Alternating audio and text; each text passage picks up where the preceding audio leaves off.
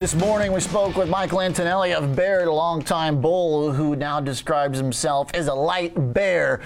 This afternoon, we head into the bell with something close to the opposite. Salem Abraham, when he was here earlier this year, was bearish, told us not to be overexposed in stocks, and discussed the risk of a big upside in inflationary commodity prices. Now he's sounding a little bit more optimistic. Let's bring him in, president at Abraham Trading Company and uh, fund manager of the Fort X fund, uh, lower just by 5%, beating the broad market by a healthy amount so far this year, Salem. So you've done a good job navigating. Welcome back. Thank you, Oliver. Good to be with you. Appreciate that. So tell me about the current view, because uh, just to remind folks, when we spoke back in May, you said people were overexposed in stocks and that created big risk to the downside. We spoke again in the fall and you said crude oil could have some major upside still. What's the biggest view you have right now? Well, I think what your viewers ought to keep in mind is we you don't make money with the crowd. You make money staying two, three, four steps ahead of the crowd. And what I'm seeing that's interesting to me is I think we're seeing the Fed has uh, has kind of dealt a lot of pain, and, and there's some pain yet to be dealt, but a lot of that's already built in. So that if that's built in, we can say that's priced in the market. And then you say what's not priced in the market, and the things I don't think are priced into the market are you know think six months, twelve months down the road. I see China, the lockdowns in China, and and we've got these protests going. I think that's interesting. I think they're going to have trouble keeping COVID zero, uh, still this lockdown mode in China. So I think they start opening up China over the next, you know, three to six months. I think that's positive for the economy. Hmm. And then I think, you know, supply chain issues work themselves out. There's a lot of good things that are going to happen. And lastly, I think people are underestimating how earnings can increase because of inflation. Just like you have wage inflation, you know, the price of commodities going up, but but at some point that trickles down to the earnings too of companies. And once they get a footing, I think we see that work too. So there's a lot of things that haven't you know, we've got them kind of in the oven that we haven't brought them out of the oven yet.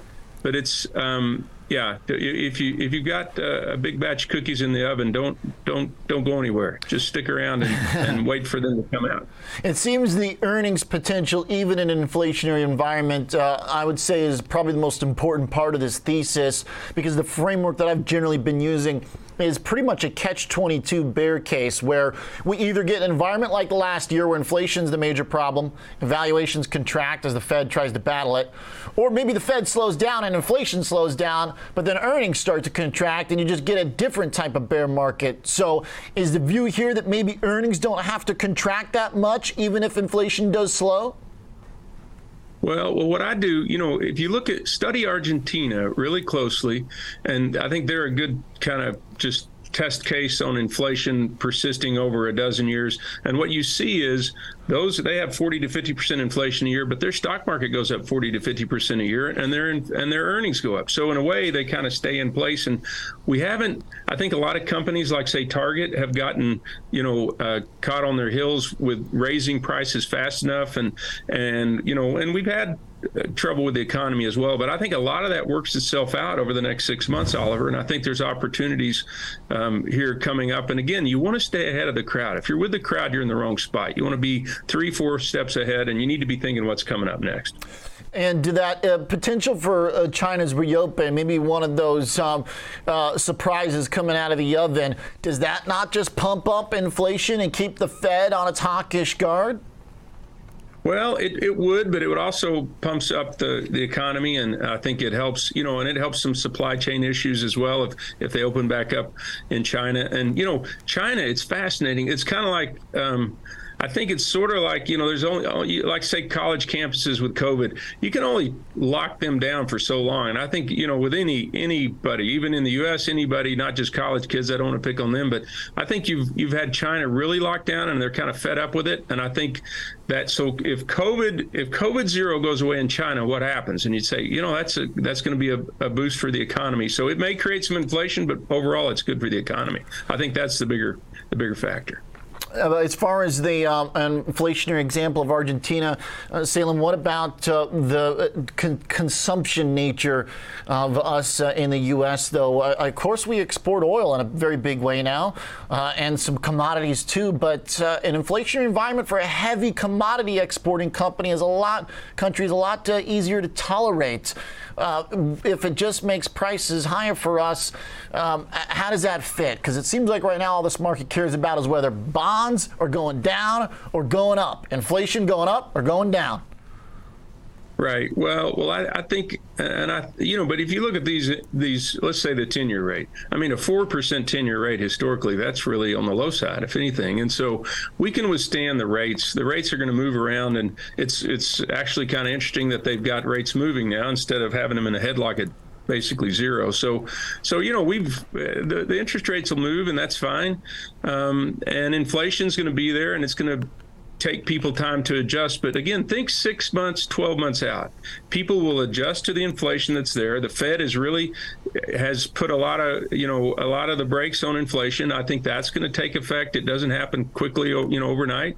And I think it works itself out to say, you know, what's what the what does the world look like in six months and 12 months out? And I, I just think there's a lot of things that are positive out there that aren't built in the market. And again, I want to stay ahead of the crowd. That's how I've made money as a trader over the last three plus decades. And I, I don't make money with the crowd. The crowd, if you're in the crowd, it feels good but you don't make as much money. I want to be ahead of the crowd, and I think that's where that's that's where I'd suggest your viewers think six, 12 months out. There's a lot of good things that are going to be happening there. Hey, with the S&P 500 down 15 17 percent, the Nasdaq down 30 percent, your fund is uh, uh, beating the heck out of those. So you've been ahead for sure of the market this year. Last point, uh, uh Salem, is about specifically crude oil price. When we spoke last, you said within a year we could see 200 for oil. Is that still in the framework? Uh, how have you uh, thought about this big decline in WTI? Yeah, no, I, I um, I think the decline is, you know, has maybe uh, caused me to scratch my head a little bit. But when I, every time I look, Oliver, at the energy, the oil and gas market, there's such an underinvestment in new, you know, in new drilling and, and new wells. And, you know, if you open up China um, and you get this economy really totally beyond COVID, then I think you're going to be sure you're not going to have enough oil and gas to supply the market. I think it takes a long time to fix those problems, those supply problems, and you're just people aren't investing in oil and gas. You know, you're a bad person if you invest in oil and gas. Uh, you know, you you hate the planet, you hate your grandkids, you hate. Uh, you know, you're not welcome at the country club, all that. And so it's fascinating to see the lack of investment in something we still use. We all want to go green, but we're not there yet. So you need to be careful that, you know, I think those assets are going to be still in demand, those commodities. Okay. I think, as I've said before, I guess it depends which country club, right? You guys golf out in Texas. I'm sure that uh, they welcome in uh, some oil catters out there. We, I, yeah, I live in the country, Oliver, way out, so it doesn't matter. There's, if you're a country club, you just go, yeah, you get three people. It's a club out here where, where right. I live. Sounds good. Salem, thanks for the update on the uh, view. Really appreciate the insight. Great stuff. Salem Abraham. For Dex is the fund. A little bit more of an optimistic case here that China's reopening could be a positive for the global economy and investors.